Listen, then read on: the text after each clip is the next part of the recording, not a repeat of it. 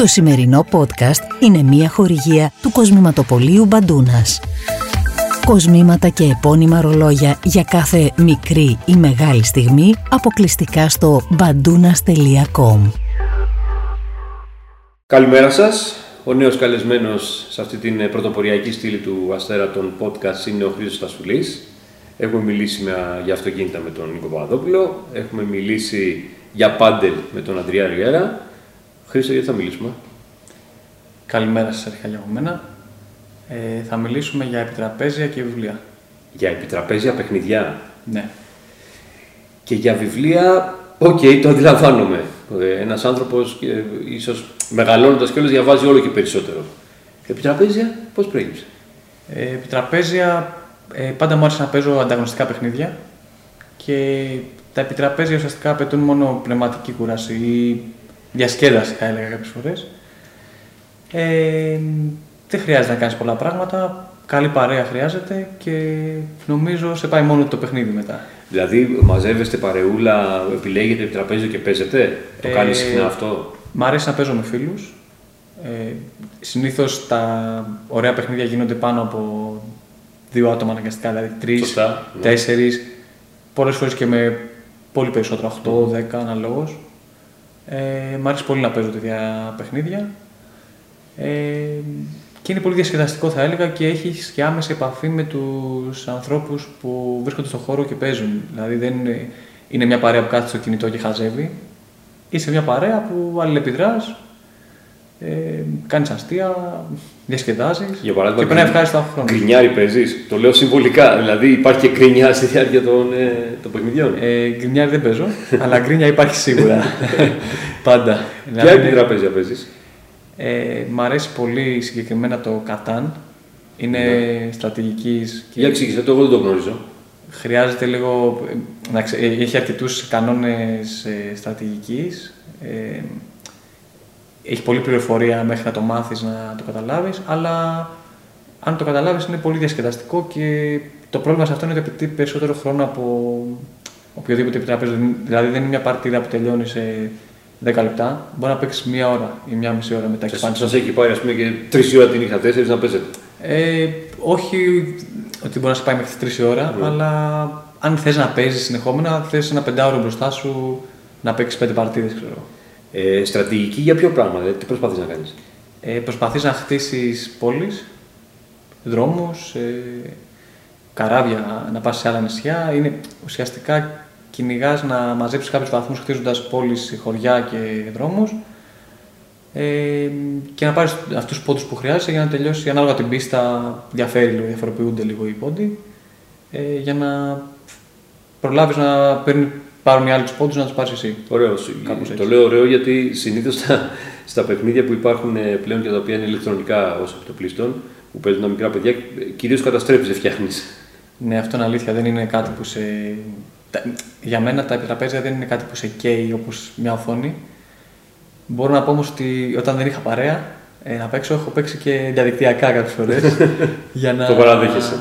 Ναι, για να μπορέσω να παίξω το παιχνίδι αφού δεν είχα άτομα μαζί μου. Άλλα επιτραπέζια, πιο κλασικά, ας πούμε. Μ' άρεσε να παίζω και δηλωτή. Εντάξει, είναι πιο εύκολο για τους περισσότερους. Δεν μ' αρέσει το τάβλι, ας πούμε, καθόλου. No. Δεν παίζω τέτοια παιχνίδια. Μονόπολη. Είναι κλασικό επιτραπέζιο, ναι, αυτό ή κλουέντο. Έπαιζα μικρός μονόπολη. Δοκίμασα μεγαλύτερος. Δεν προσπαθούσα να πάρεις την Βασιλή Σοφία σε παράδειγμα. Δεν εντυπωσιάστηκα μεγαλώνοντας, δηλαδή μου φάνηκε πολύ βαρετό. Ναι. Κλουέντο, όπως είπες, δεν μ' αρέσει τόσο. Το έχω παίξει. Μ' αρέσει το Code Names. Είναι και αυτό ένα παιχνίδι με λέξεις. Ναι. Ψάχνεις να βρεις ουσιαστικά τις λέξεις που φαίνονται κάτω στον πίνακα, στείνεις κάποιες λέξεις κάτω, ας πούμε, και προσπαθείς να βρεις, να πεις στην ομάδα σου που είναι απέναντι τις λέξεις και να τις καταλάβουν. Εντάξει, προσπαθείς να τις περιγράψεις ουσιαστικά. Αυτό έχει πολύ πλάκα. Ναι. Και συνήθως και πολύ τσακωμούς, γιατί εσύ μπορείς να πεις μια λέξη, προσπαθώντας να την περιγράψεις και να εννοείς κάτι άλλο, να καταλάβει κάτι άλλο απέναντι και να τσακώνεσαι μετά. Είσαι χαζός, δεν κατάλαβες αυτό, όχι, εγώ εννοούσα αυτό και πώς γίνεται να το κατάλαβες κτλ. Ωραίο. Ακούγεται πάρα πολύ διασκεδαστικό. Κερδίζεις ή χάνεις κυρίως? Αν ρωτήσεις τους άλλους, θα σου πούνε ότι χάνω. Αν ρωτήσεις εμένα, θα σου πω ότι είμαι καλύτερος. Δεν υπάρχει αλήθεια σε αυτό. Σωστά. Καθένας έχει τη δικιά του αλήθεια. Θα μπορούσε όλο αυτό το οποίο περιγράφεις να είναι και ξέρεις, ένα πολύ καλό παράδειγμα για τα μικρά παιδιά, τα οποία έχουν αφήσει στην άκρη τα επιτραπέζια και όπως είπες και εσύ, καίγονται στις οθόνες μπροστά. Τα επιτραπέζια είναι ολόκληρη ιστορία. Είναι πολύ όμορφη και προκαλούν και πολύ ωραία συναισθήματα, έτσι δεν είναι? Ναι, αυτό είναι αλήθεια. Τα επιτραπέζια, το βασικότερο για μένα στο επιτραπέζι είναι ότι μπορείς με μια παρέα φίλων να κάνεις κάτι ωραίο. Στην οθόνη αναγκάζεις να μπεις κάποιες φορές όταν δεν έχεις παρέα ή όταν είσαι μόνος σου ή η ίδια η οθόνη σε οδηγεί στο να απομονωθείς. Εγώ είμαι της άποψης ότι όταν έχεις καλή παρέα είναι ωραίο να παίζεις κάτι ανταγωνιστικό, ακόμα και αν αυτό είναι ανταγωνιστικό. Το λέω εγώ ανταγωνιστικό γιατί μου αρέσει περισσότερο το ανταγωνιστικό. Σε οποιοδήποτε παιχνίδι θα κερδίσεις. Okay. Ναι, παίζεις ένα επιτραπέζι για να κερδίσεις. Τώρα εντάξει, πρέπει να πλακωθείς στο ξύλο άμα δεν κερδίσεις. Ναι, προφανώς. Μου αρέσει να παίζω ακόμα και βελάκια στον τοίχο ή σουτάκια σε μια μπασκέτα. Αυτές οι πλαστικές που βάζουμε στο σπίτι, ναι, για τα παιδιά. Ναι. Είχα κάποτε στο σπίτι που έμενα και έπαιζα με τους φίλους μου ασταμάτητα. Βελάκια το πρόβλημα είναι μετά οι τρύπες στον τοίχο. Έχω βρει λύση. Έχω βάλει φελιζόλμης. Ωραίο, ωραίο. Πρέπει γενικά όμως να είσαι εύστοχος για να μην. Καλά, εννοείται.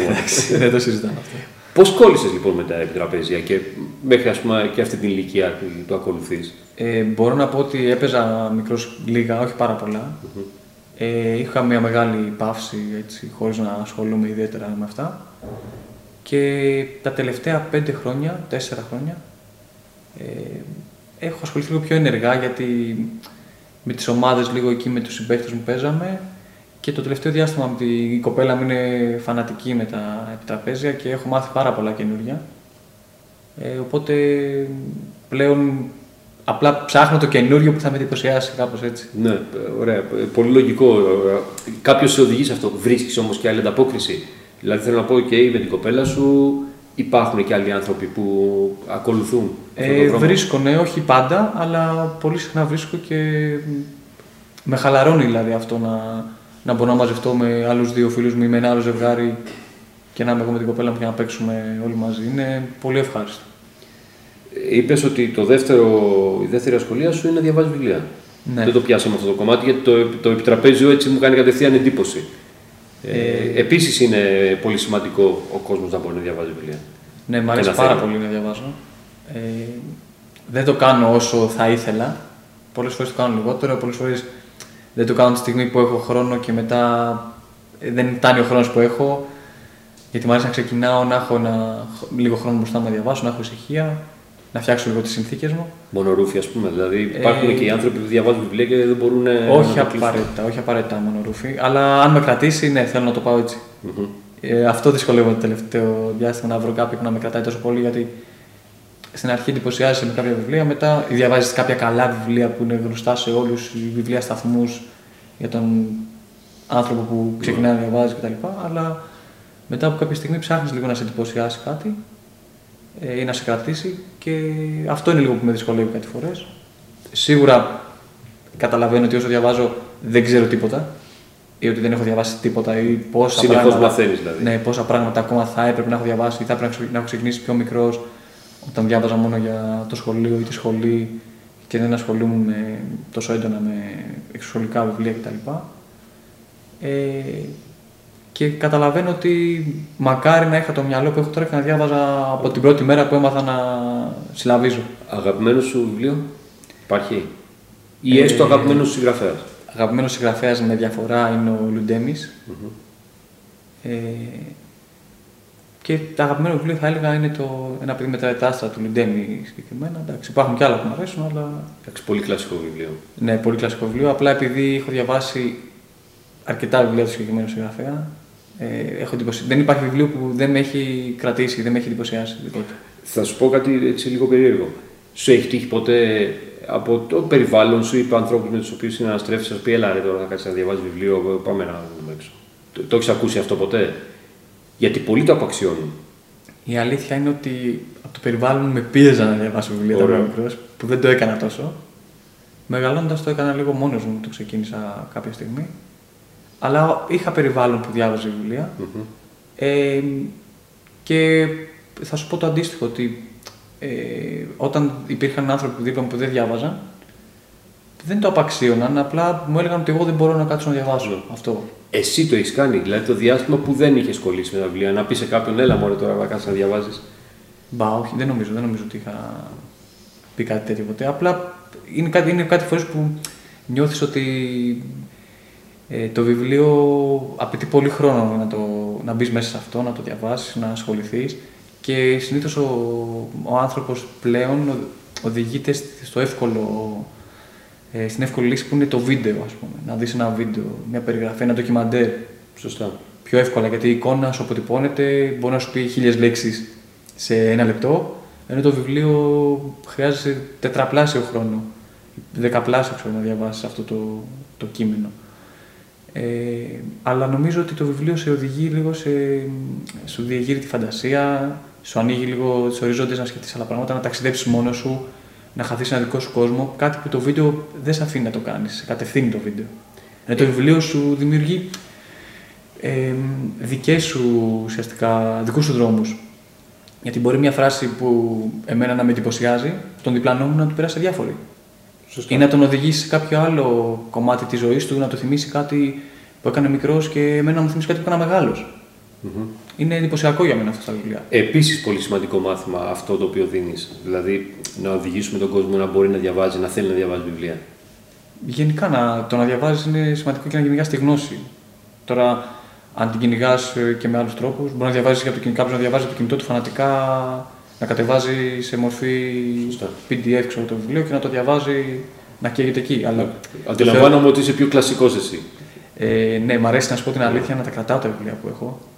Mm-hmm. Δανείζω βιβλία, αλλά θέλω να το παίρνω πίσω και να έχω τη συλλογή μου με τα βιβλία. Είμαι λίγο σε αυτό, να θυμάμαι ποια έχω διαβάσει, να μπορώ να ανατρέξω κάποια στιγμή να ξαναδιαβάσω κάτι. Ξέρεις, το βιβλίο σου δημιουργεί και άλλα. Σου διεγείρει και άλλες αισθήσεις. Ακόμα και η μυρωδιά του, ακόμα και το ξεφύλισμα των σελίδων. Εμένα μου αρέσει πολύ να διαλέγω και συγκεκριμένες εκδόσεις. Δηλαδή, άμα είναι κάποια πολύ καλή εκδόση, ή να το προσέχω, ή αν μου χαλάσει, νευριάζω. Δηλαδή, πέσει νερό και κάνω κάτι και κάπως χαλιέμαι λίγο. Θέλω να το προσέχω. Ωραία, για να κλείσουμε και με το άλλο κομμάτι των επιτραπέζιων. Έχει τύχει ποτέ εκεί που παίζει με τους φίλους σου κάποιος να το πάρει, να το αρπάξει, να το πετάξει από τα νεύρα του επειδή έχει χάσει κτλ? Δηλαδή, κανένα αστείο σκηνικό. Εντάξει, έχουν γίνει τέτοια τώρα, όχι σε σημείο που γυρνάς στο τραπέζι τούμπα ή το τάβλι που το κλείνει και το σπάνε, όχι τέτοια σκηνικά, αλλά νεύρα σε φάση φεύγω. Εντάξει, τώρα φεύγω από το σπίτι. Ή δεν μιλιέται ο άλλος. Πολλά τέτοια. Ναι. Αυτά είναι κλασικά. Νομίζω ότι έχει μείνει και λίγο. Αυτό είναι λίγο και κατάλοιπο του ποδοσφαίρου που είμαστε λίγο πιο ανταγωνιστικοί. Και συνεπώς έχω πολλούς φίλους που παίζουμε και είναι και αυτοί ποδοσφαιριστές κτλ. Και πολλές φορές είμαστε πιο ανταγωνιστικοί σε αυτά, πιο, πώς να το πω, ξύθιμοι. Και καταλήγουμε σε τέτοια σενάρια. Υπάρχει συμπαίκτης εδώ στον Αστέρα με τον οποίο παίζεις? Ναι. Θα θες να πεις? Δεν ξέρω. Πρέπει όχι. Όχι, εντάξει, να πω. Έπαιζα πολύ με τον Αντζουλά και τον Τζιφτσί. Mm-hmm. Παίζω ακόμα με τον Τζιφτσί αφού ο Αντζουλάς έφυγε. Παίζουμε και με το Φώτη το Σγουρί κάποιες φορές. Έχω παίξει και με κάποιους πιο μικρούς μία φορά. Εντάξει, γενικά υπάρχει λίγο ενδιαφέρον. Αν ήμασταν, πιστεύω, περισσότεροι που μιλάμε την ίδια γλώσσα, θα παίζαμε πιο συχνά. Γιατί κάποια επιτραπέζια αναγκαστικά, ας πούμε, αν είναι με λέξεις, δεν μπορείς να παίξεις ταυτόχρονα. Γιατί αν ένας μιλάει ισπανικά, άλλος μιλάει αγγλικά και εσύ μιλάς ελληνικά, δεν μπορεί να έχεις εύκολα μια γλώσσα γάτο που να καταλαβαίνουν όλοι. Εντάξει, δοκίμασε η Ριέρα. Το προηγούμενο podcast το έκανε όλος στα ελληνικά. Ναι, Ριέρα θα μπορούσε άλλος. Για τα βιβλία πέρασε το μήνυμα. Πέρασε και ένα μήνυμα για τα επιτραπέζια. Τι προσφέρει δηλαδή ακόμα και στον ενήλικα?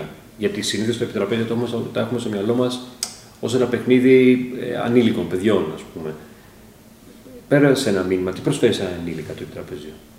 Η αλήθεια είναι ότι παλιά υπήρχαν επιτραπέζια που όντως ήταν, νομίζω, τα περισσότερα για ανήλικους. Εκτός από κάποια παιχνίδια γνώσεων, λέξεων που κρατούσαν λίγο κουραστικά, αν δεν ξέρεις πολλές απαντήσεις.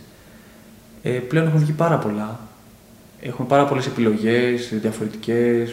Νομίζω ότι αν σου αρέσει αυτό, γιατί δεν αρέσει σε όλους φυσικά, μπορεί στον άλλον να αρέσει, όπως ο Παπαδόπουλος, αμάξι.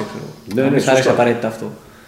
Αν έχεις όμως μια τάση να σου αρέσει να παίζεις παιχνίδια ή κάτι, είναι πολύ ευχάριστο να ψαχτείς και να πάρεις καινούργια παιχνίδια, να δοκιμάσεις και ας είναι κάποια που δεν θα σου αρέσουν στο τέλος. Γιατί η συναστροφή των ανθρώπων, νομίζω ότι έχει χαθεί λίγο αυτό. Λίγο. Η επικοινωνία, η ανταλλαγή απόψεων, η ανταλλαγή. Οτιδήποτε. Η επαφή που μπορεί να έχεις με τους ανθρώπους, είναι σημαντική να υπάρχει και σου φτιάχνει τη διάθεση, σου ανοίγει τους οριζόντες, όλα. Είναι για μένα αλληλεπίδραση. Είναι ωραία να υπάρχει αλληλεπίδραση. Ωραία. Μια μονόπολη εγώ σε έχω. Σίγουρα είναι πολύ κακός στη μονόπολη. Στη διαχείριση χρημάτων δηλαδή. Λοιπόν, ευχαριστούμε πάρα πολύ. Πολύ ενδιαφέροντα όλα όσα μας είπες και νομίζω ότι ήταν και πολύ σημαντικά μηνύματα κυρίως για τον νέο κόσμο αλλά και για τους μεγαλύτερους. Εγώ ευχαριστώ πολύ. Ελπίζω ο καθένας να πάρει κάτι από αυτό, αν δίνει κάτι αυτό που είπα και να το διασκεδάζει όποιος παίζει και όποιος διαβάζει βιβλία. Γεια χαρά. Γεια χαρά. Το σημερινό podcast είναι μια χορηγία του κοσμηματοπωλείου Μπαντούνας. Κοσμήματα και επώνυμα ρολόγια για κάθε μικρή ή μεγάλη στιγμή αποκλειστικά στο badounas.com.